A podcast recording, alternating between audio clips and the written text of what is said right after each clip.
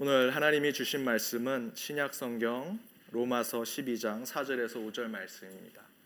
신약 성경 로마서 12장 4절에서 5절 말씀. 하나님의 말씀을 한 목소리로 읽도록 하겠습니다.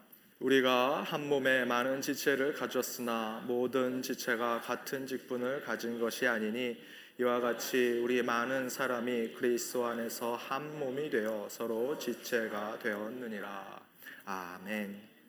저희 부모님이 지난주 화요일에 한국으로 돌아가셨습니다.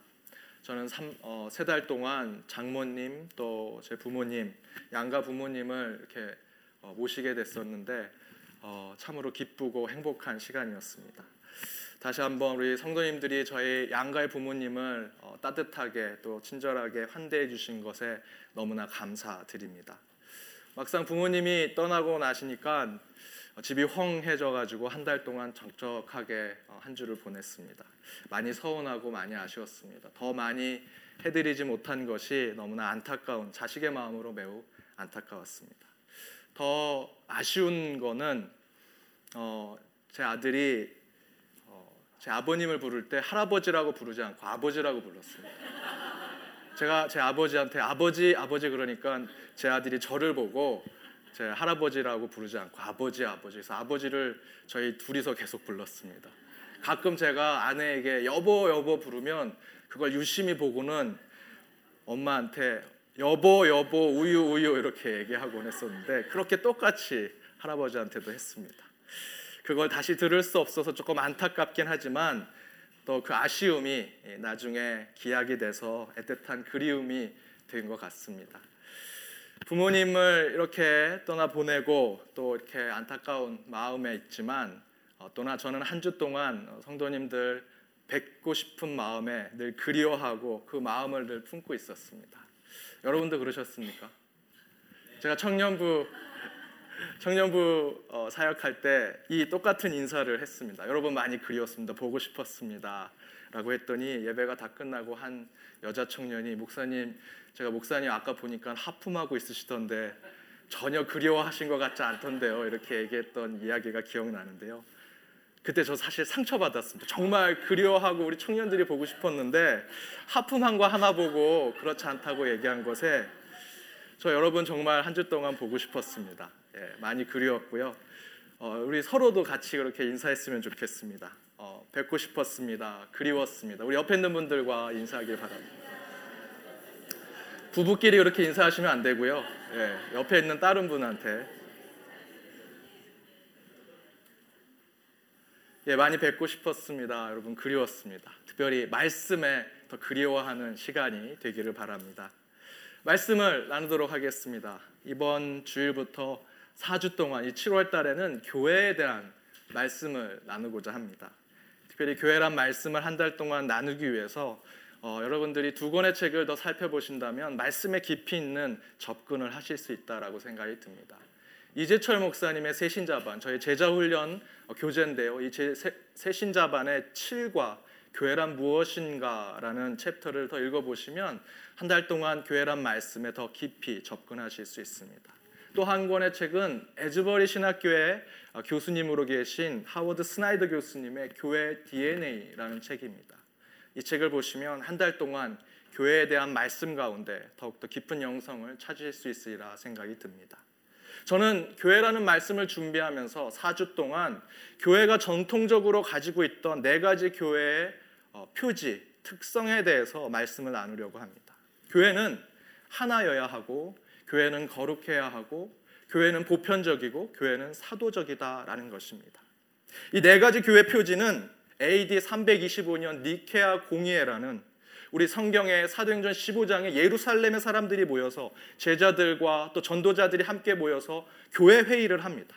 그 회의를 시작으로 계속해서 회의를 몇 년마다 우리 지도자들이 교회 지도자들이 모여서 회의를 했는데 그 가운데 니케아 공의회라는 교회 회의가 있었습니다. 그때 교회에 대한 결정을 하고 니케아 신조 때 네 가지 교회 표지를 이야기합니다. 교회는 하나요, 거룩하며 보편적이고 사도적이다라는 것입니다. 그런데 2000년 동안 이 네 가지 교회 표지의 특성이 그 교회에 계속 나타났었지만 그 가운데 이 종교개혁 이후로 이 초대교회, 이 성경에 나와 있는 교회의 특성을 다시 회복해야 한다라는 운동이 일어났습니다. 그리고 그 복음이 서구 유럽에만 있는 것이 아니라 서구 유럽의 교회만 있는 것이 아니라 아시아, 아프리카, 남아메리카까지 이 곳곳에 세계 곳곳에 복음이 전해지면서 교회에 대한 인식이 변화됩니다. 그 가운데 이 네 가지 표지, 교회의 표지와 특성에 또 다른 숨겨진 교회의 표지와 특성을 우리는 회복해야 한다라는 것입니다. 그것은 하나인 교회는 더불어 다양성을 가져야 한다. 그리고 거룩한 교회는 더불어 은사적이어야 한다라는 것입니다. 그리고 보편적인 교회는 지역에 있는 교회, 지역적인 교회가 되어야 한다. 그리고 마지막으로 사도적인 교회는 복음을 전하는 교회는 더불어 세상을 향해 하나님의 말씀을 선포하는 예언자적인 교회가 되어야 한다라는 것입니다. 이 네 가지 현대 교회의 상보적인 교회 표지와 특성들을 오늘 말씀을 통해서 4주 동안 함께 나누고자 합니다. 오늘은 첫 번째로 교회는 하나이면서 다양해야 한다라는 교회 표지를 나누고자 합니다. 우선 교회가 하나이면서 다양성을 가진 교회라는 그 특성을 살펴보기 전에 교회란 무엇인가? 교회 정의는 무엇인가? 함께 나눠야 할 것입니다. 예배소서 1장 23절에 이렇게 기록되어 있습니다. 우리 스크린을 보고 함께 읽도록 하겠습니다. 함께 읽겠습니다. 교회는 그의 몸이니 만물 안에서 만물을 충만케 하시는 자의 충만이니라. 아멘. 교회는 그의 몸, 그가 누굽니까? 하나님이시고 예수 그리스도이십니다. 곧 교회는 하나님의 몸입니다. 예수님의 몸이다라는 것입니다. 그런데 그런 하나님의 몸으로서의 교회가 이 땅에서 우리의 현실의 삶 속에서 어떻게 드러나는가? 고린도전서 1장 2절 말씀입니다. 함께 읽어 보도록 하겠습니다. 고린도에 있는 하나님의 교회 곧 그리스도 예수 안에서 거룩하여지고 성도라 부르심을 입은 자들과 또 각처에서 우리의 주 곧 저희와 우리의 주 대신 예수 그리스도의 이름을 부르는 모든 자들에게 아멘. 교회 곧 하나님의 몸으로서의 교회는 그리스도 예수 안에서 거룩하여진 성도들 거룩하게 부름을 받은 사람들 바로 그 자들이 교회다라고 먼저 이야기하고 있습니다. 따라서 교회는 하나님의 몸을 이 땅에서 나타낼 때 거룩하게 부름받은 저와 여러분 한 사람 한 사람 성도 한 사람 한 사람이 교회다라는 것입니다. 또한 더불어 그런 거룩하다고 부름받게 된 사람들이 함께 모여서 예수님이 나의 구원자임을 찬양하고 경배하고 예배하는 자들 그들의 모임 바로 그것이 그 공동체가 교회다라고 정의하고 있습니다. 교회는 지금 눈에 보이는 이 건물이 교회가 아닙니다. 그리고 교회는 목회자와 장로 몇 명이 있는 조직이 된 것이 교회가 아닙니다. 정리해서 다시 말씀드리면 교회는 하나님의 몸입니다. 예수 그리스도의 몸 그 자체가 교회입니다. 그 이론적인 영적인 이론이 이 땅에서 현실화됐을 때 그 하나님의 몸인 교회는 어떻게 나타나느냐? 복음으로 거룩하여진 저와 여러분 한 사람 한 사람이 교회다라고 이야기합니다. 더불어 그렇게 부름을 받은 성도들이 함께 모여 예수님은 나의 구원자이다라고 고백하는 그 예배 공동체가 또한 교회라는 것입니다. 이런 교회 정의 속에서 오늘 본문 로마서 12장 4절에서 5절 말씀은 무엇을 우리에게 이야기해 주고 있는가? 다시 한번 오늘 본문을 읽어보도록 하겠습니다. 함께 읽겠습니다. 우리가 한 몸에 많은 지체를 가졌으나 모든 지체가 같은 직분을 가진 것이 아니니 이와 같이 우리 많은 사람이 그리스도 안에서 한 몸이 되어 서로 지체가 되었느니라. 아멘. 한 몸이 있는데 그 몸의 각 지체는 많은 부분들로 구성되어 있다라고 설명하고 있습니다. 이것을 앞에서 말씀드린 하나이면서 다양성을 추구하는 교회의 관점으로 해석한다면 하나님의 한 몸 속에는 저와 여러분과 같은 다양한 모습의 지체들이 포함되어 있다라는 것입니다. 그렇게 교회는 하나님의 몸으로 하나다. 그러나 그 지체는 다양한 모습을 가지고 있다라는 것입니다. 교회는 하나님을 보여주면서 동시에 많은 지체들의 모습이 그 많은 모습들이 그곳에 드러나야 한다라는 것입니다. 교회는 하나이면서 다양함을 추구해야 하는 말씀의 증거입니다. 어느 목사님이 교회에 대해서 비유하실 때 이런 말씀을 하셨습니다. 교회는 특별한 제품을 파는 전문점 상점이 돼야 되지 되면 안 되고 교회는 생선도 팔고 통닭도 팔고 신발도 파는 좌파 시장이 되어야 한다라고 얘기하셨습니다. 이런 것을 교회론에 적용한다면 우리 교회에 청년들만 와서는 안 됩니다. 어르신들만 있어서는 안 됩니다. 아이들만 와서는 안 됩니다. 모든 세대가 다양한 세대가 함께 모여서 예배드리는 예배 공동체가 되어야 합니다. 제가 판단하는 미국 이민교회의 위기는 하나이면서 다양성을 갖춘 교회의 모습을 상실했기 때문에 지금 이민교회가 어려움을 겪, 고 있다라고 생각합니다. 이민교회, 어느 교회는 청년들만 모입니다. 그리고 오랜 역사를 가진 이민교회는 싸우고 분열하고 늘 어려움을 겪으면서 이제 나이 드신 분들만 모이는 교회들도 있습니다. 어느 교회는 이민 1세와 2세가 서로 싸워서 같이 한 공간에서 예배를 드림에도 불구하고 서로 교류하지 않습니다. 끝내는 서로 교회를 나눠 갖기도 합니다.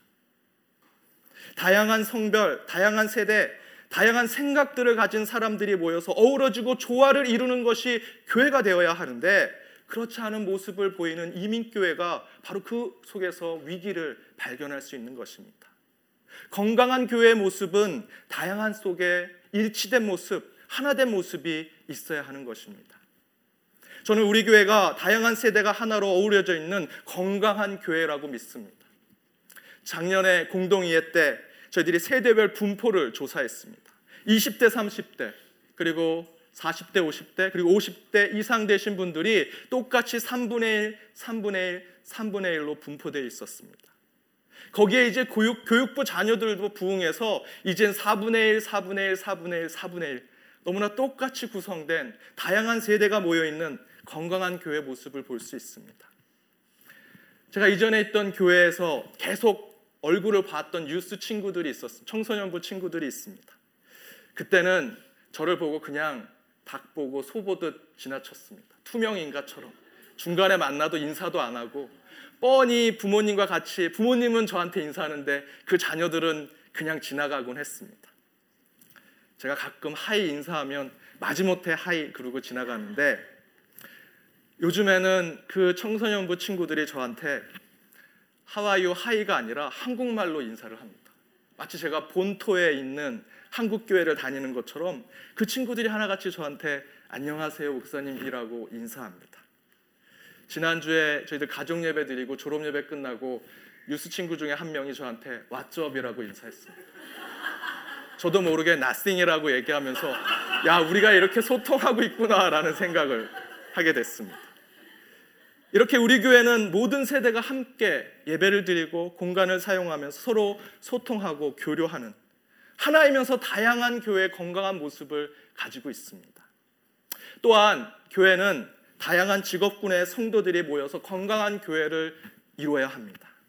저는 칼빈의 직업 소명서를 그대로 따릅니다. 제가 가진 목사직을 비롯해서 여러분이 지금 한 주 내내 일하시는 그곳 또한 성직이라고 저는 믿습니다.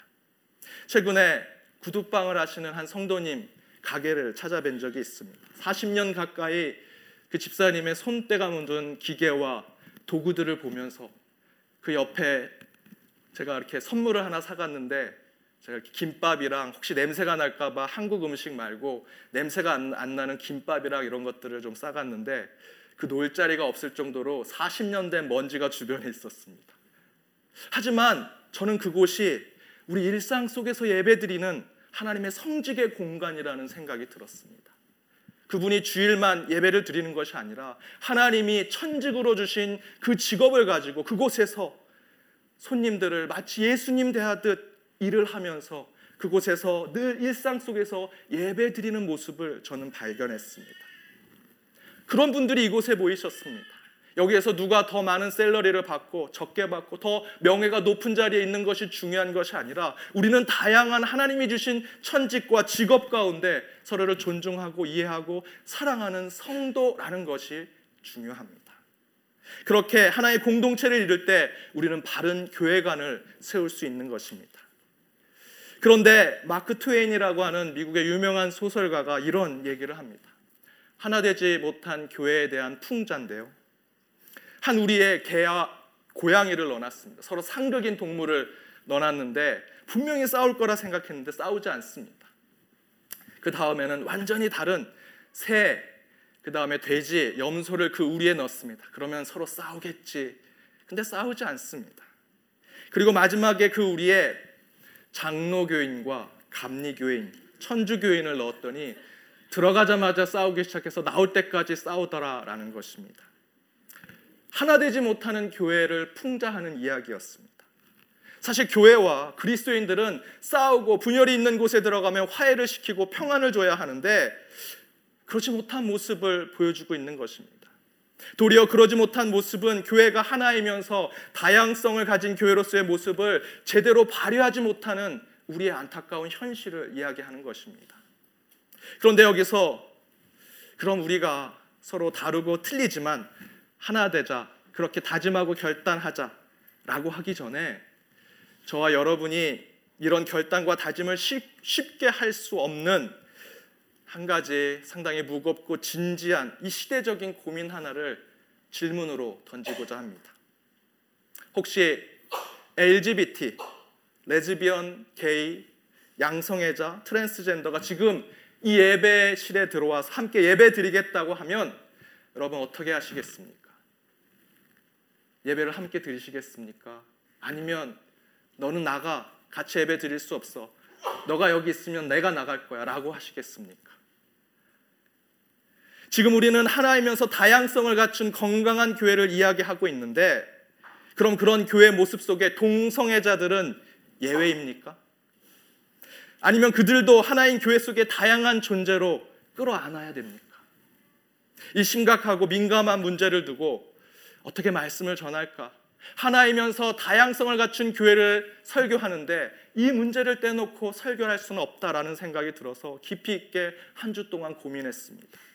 기도하면서 많은 책도 보고 기사도 보았습니다. 예전에 신학교에서 공부했던 자료들도 다시 보았습니다.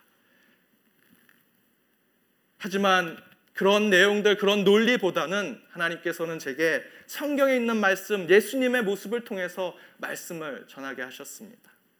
그것은 가늠한 여인을 용서한 예수님의 모습을 통해서입니다. 요한복음 8장 1절에서 11절을 보면 예수님께서 성전에 가셨는데 유대인들이 가늠하다 잡힌 여인을 데리고 옵니다. 그리고 예수님께 묻습니다. 이 여자가 죄의 현장에서 잡혔습니다. 율법대로라면 돌로 쳐 죽여야 합니다. 예수님 어떻게 하시겠습니까? 라고 묻습니다. 그때 예수님이 하신 행동은 아무 말 없이 무릎을 꿇고 땅에서 글씨를 쓰셨습니다.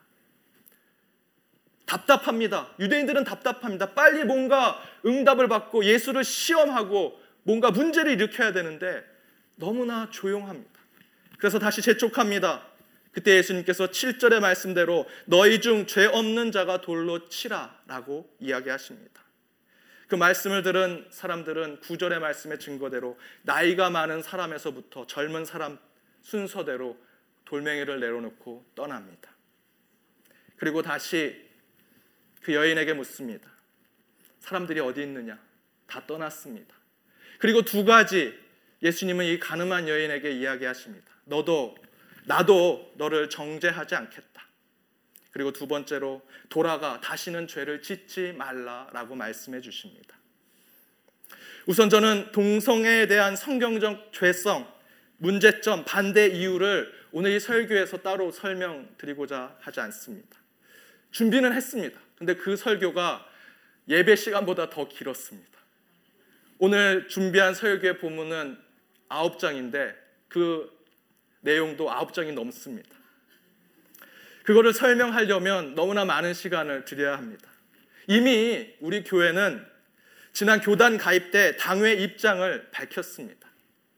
우리 교단에서 동성 결혼을 인정하는 것 그리고 이번 연방 대법원에서 동성 결혼을 합법화한 것에 대해서 우리 교회는 우리 당회 입장은 반대한다라는 것입니다.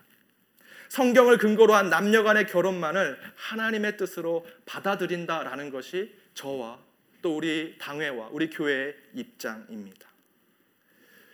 이 나라가 자유국가고 민주국가라면 이제 저희는 소수자가 됐습니다. 동성 결혼을 반대하는 그렇다면 저의 소수의 의견도 존중되어야 한다라고 생각이 듭니다. 그런 입장에서 저희는 이런 가정을 할 수 있습니다. 저와 여러분은 동성 결혼을 반대한다면 오늘 이 요한복음 8장에 있는 모습대로 유대인이 될 수 있습니다. LGBT의 사람들을 예수님 앞에 끌고 와서 돌을 던져야 한다고 예수님께 요청하면 예수님은 뭐라고 하실까? 저는 예수님이 가늠한 여인의 그 상황과 똑같이 너희 중에 죄 없는 자가 돌로 치라 라고 말씀하실 것이라 생각이 듭니다. 여러분, 여러분 스스로에게 한번 물어보시기 바랍니다. 나는 정말 동성애자들에게 정죄하고 그들을 심판할 자격을 가지고 있는가? 나는 정말 돌을 들고 돌을 던질 수 있는 의로운 사람인가? 여러분 스스로에게 물어보십시오. 만약에 제게 이런 질문이 온다면 저는 당장 돌을 내려놓고 고개를 떨구고 집으로 돌아갈 것입니다. 엄밀히 따진다면 저와 여러분 동성애자를 심판하고 정죄할 만한 그런 존재들이 아닙니다. 그런 의로움은 저희에게 없습니다. 특별히 저는 그런 상황 속에서 우리 한국 교회들이 이 동성애자들에 대해서 혐오주의에 빠져 있는 동성애에 대한 포비아에 빠져 있는 것에 대해서 조심해야 된다라고 말씀을 전하고 싶습니다. 동성애자들은 모두 에이즈 환자가 아닙니다. 모두 변태 성욕자들이 아닙니다. 우리와 똑같은 인간이고 다른 부분에 대해서는 우리와 다를 바 없는 사람들입니다. 여러분 오늘 교회 오실 때 스타벅스에서 커피 한 잔 뽑아 오셨다면 혹시 그 커피를 전해줬던 그 사람이 동성애자일 수도 있습니다.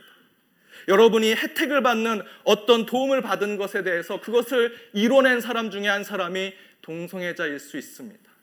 우리는 우리가 모르는 사이에 동성애자들과 함께 사회를 구성하고 살아가고 있습니다. 또한 영적으로는 그들은 하나님의 창조물이고 하나님의 구원의 대상입니다. 따라서 동성애를 반대한다는 이유로 그들을 과대하게 왜곡해서 판단하거나 그들을 빨간색을 색칠하거나 없는 이야기를 만들어서 혐오스러운 존재로 그들을 만들어서는 안 됩니다. 그들을 정말로 복음과 말씀으로 설득하고자 하는 신앙심을 우리가 가지고 있다면 그들을 대화의 대상, 구원의 대상으로 삼으셔야지 그들을 벌레나 짐승 보듯 봐서는 절대로 안 됩니다. 바로 그런 모습이 예수님이 여인에게 했던 첫 번째 말입니다. 나도 너를 정죄하지 않겠다. 여러분, 저는 동성 결혼을 반대합니다. 그러나 그들을 혐오스럽게 정죄하는 눈빛으로 비하하는 눈으로 깔보듯이 봐서는 안 된다라고 생각합니다. 최소한 가늠한 여인에 대해서 예수님이 보여줬던 그 모습을 우린 따라가길 원합니다.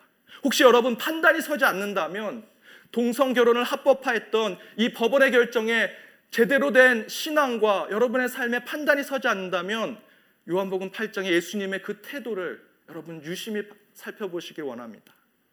예수님은 그 유대인들의 그 시험에 가장 먼저 이렇게 해라 얘기하지 아니하시고 무릎을 꿇고 땅에 글씨를 쓰셨습니다. 왜 그렇게 하셨을까? 좀 더 생각하고 기도하고 심사숙고하고 묵상하기 위해서 예수님은 시간을 가지셨습니다. 혹시 여러분 가운데 여전히 판단이 서지 않으신다면 예수님의 모습을 조금이라도 쫓아가시기 바랍니다. 판단을 유보하시고 좀 더 기도하시고 생각하시고 묵상해 보시기 바랍니다. 생각이 정리되었다면 예수님처럼 지혜와 정직으로 자신의 의견을 표현하시면 됩니다.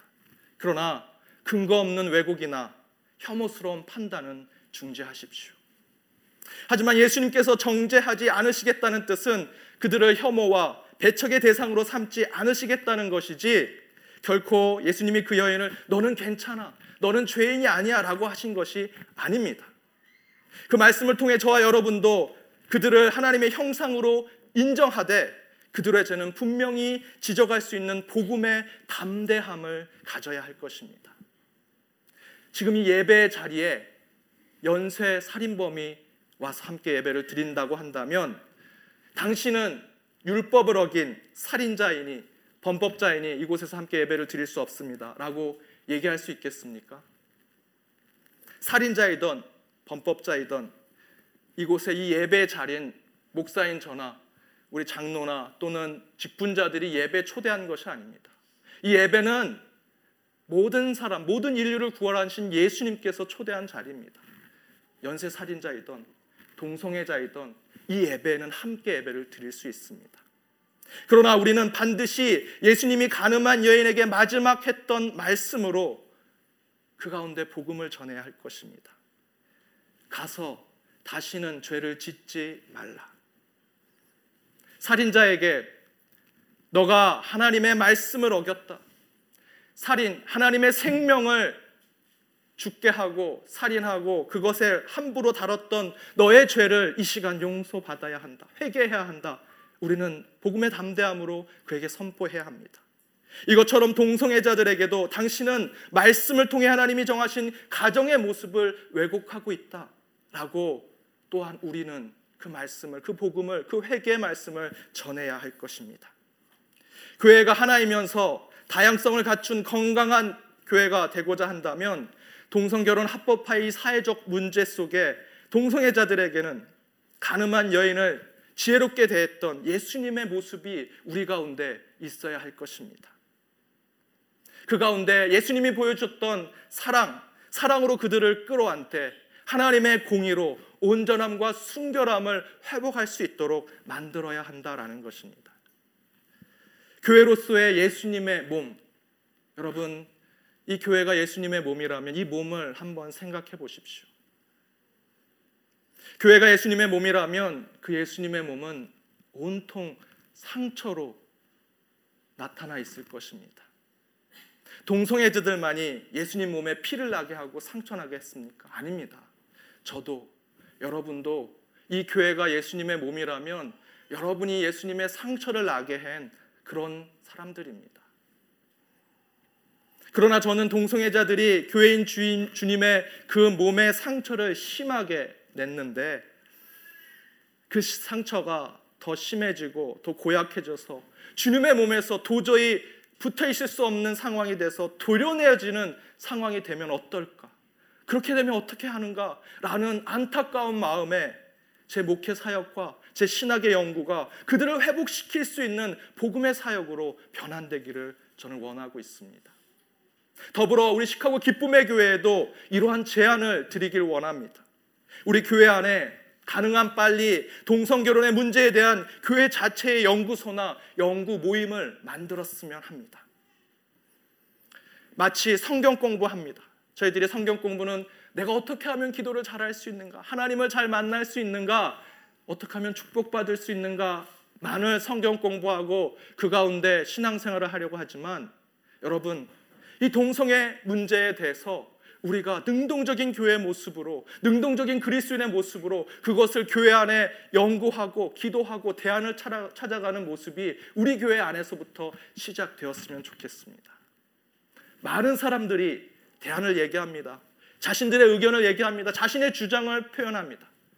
하지만 우리 교회에 맞는 생각과 판단은 없습니다. 지금 이 시간 함께 토론을 해보십시오. 너도 나도 누가 이렇게 얘기했다. 어느 목사가 얘기했다. 어느 학자가 이렇게 얘기했다. 얘기할 것입니다. 그러나 우리 시카고 기쁨의 교회를 위한 동성애 문제에 대해서 신앙적인 대안이 필요합니다. 저는 이를 위해서 그저 나의 영성만을 위한 성경 공부가 아니라 이 동성애 문제를 신앙적으로 우리 교회가 어떻게 풀어낼지 연구 모임을 만들길 제안드립니다. 직접 교육부 교재도 만들고 토론회도 하고 대화도 시도하고 이 사회적 문제에 적극적인 신앙의 모습을 보이는 저와 여러분의 모습이 이 가운데 있길 원합니다. 이렇게 해야 되는 이유는 저와 여러분의 문제가 아닙니다. 우리 자녀, 이민교의 미래를 위한 문제입니다. 여러분의 자녀는 이미 동성애 관련된 사람들과 서로 교류하고 만나고 관계하고 있습니다. 교회 안에서는 동성애자들 만나면 안 돼. 혐오해야 돼. 저주해야 돼. 가르치면서 그 자녀들이 바깥에서 어떻게 건강한 관계와 삶을 살아가길 여러분 원하십니까? 우리 교회 안에 먼저 그러한 대안을 마련하는 준비가 필요합니다. 동성결혼 합법화 문제로 교회 뒤에서 근거 없는 이야기나 감정적인 판단을 이야기하기보다는 도리어 공개적인 자리를 통해 서로의 의견을 나누고 그 가운데 복음과 말씀에 근거한 우리 안에 대안을 마련해야 할 것입니다. 바로 그때 하나이면서 다양성을 추구한 교회의 건강한 모습을 우린 조금이나마 찾아갈 수 있을 것입니다. 사랑하는 여러분, 교회는 하나이면서 다양성을 갖춘 영적 공동체로 나아가야 합니다. 하나의 믿음을 가지고 있대. 다양한 목소리가 함께 해야 한다. One face, many voices. 우리 교회가 바로 이러한 모습을 갖춰야 할 것입니다. 그런데 교회가 하나이면서 다양성을 갖춘 공동체로 나아가, 나아가야 한다라고 계속해서 얘기했을 때 이제 오늘 이후로 계속해서 교회는 세상으로부터 이 질문을 받을 것입니다. 동성애자들은 어떻게 할 것이냐? 그때 우리는 단순히 안 돼, 혐오해, 저주해라는 대답에서 더 나아가 하나님의 창조물로서 구원의 대상으로서 주님의 한 몸의 지체로서 그들을 바라봐야 할 것입니다. 저와 여러분은 한국 교회 1세대로서 그렇게 교회 동성애 문제를 단순히 우리의 삶으로만 생각하고 등을 돌리고 쉽게 판단할 수 있을지 모르겠지만 여러분의 자녀, 이민교회 미래에는 매우 심각한 문제로 다가올 것입니다. 단순히 혐오하고 저주하는 것으로 끝나서는 안 됩니다. 하나인 동시에 다양성을 갖춘 교회로 동성 결혼의 문제를 극복하고자 한다면 지금 저와 여러분이 성경에 근거한 결혼의 삶을 살아갈 때 그 모습에 온전한 것을 삶으로 증거해야 합니다. 더불어 우리 자녀들이 세상에서 만날 동성애자들과의 그 관계 속에서 건강한 그리스인의 모습으로 그들과 대화하고 만나고 관계를 맺을 수 있는 대안을 제시하는 교회가 되어야 할 것입니다. 사랑하는 여러분, 하나이지만 다양한 모습이 존재하는 교회는 매우 힘들고 어려운 길을 걷게 될 것입니다. 그러나 그 좁은 길, 험하고 힘든 길 그 안에 진리가 있습니다. 시카고 기쁨의 교회는 세상이 제시하는 넓고 편한 길이 아니라 주님이 짊어가신 그 십자가의 길에 좁고 힘든 일을 저희들이 그 길을 걸어갈 때 그 가운데 진리를 찾고 이 어지러운 세상 속에 참된 복음을 전하는 귀한 영적 역할을 감당하는 저와 여러분 그리고 우리 시카고 기쁨의 교회가 되기를 주님의 이름으로 축원드립니다. 함께 기도하겠습니다. 교회를 세우신 하나님, 주님의 몸된 교회는 오직 주님이 주인이심을 고백합니다. 우리는 모두 주님의 몸의 지체임을 깨닫게 하시고 늘 하나 된 믿음과 하나의 진리 위에 서게 하시고 그러나 그 안에 다양한 목소리로 우리의 삶 속에 서로 조화를 이루게 하시며 하나이면서 다양성을 추구하는 건강한 교회가 되게 하여 주옵소서. 동성애 문제로 세상이 시끄럽습니다. 우리에게 많은 혜택과 은혜를 베푼 이 미국 땅에 이제 우리가 제2의 청도교가 되어 이 땅을 새롭게 하는 능력을 허락하여 주시고 참 교회로 바로 서는 이 교회가 되게 하여 주옵소서. 이 모든 말씀 예수님의 이름으로 기도드립니다. 아멘.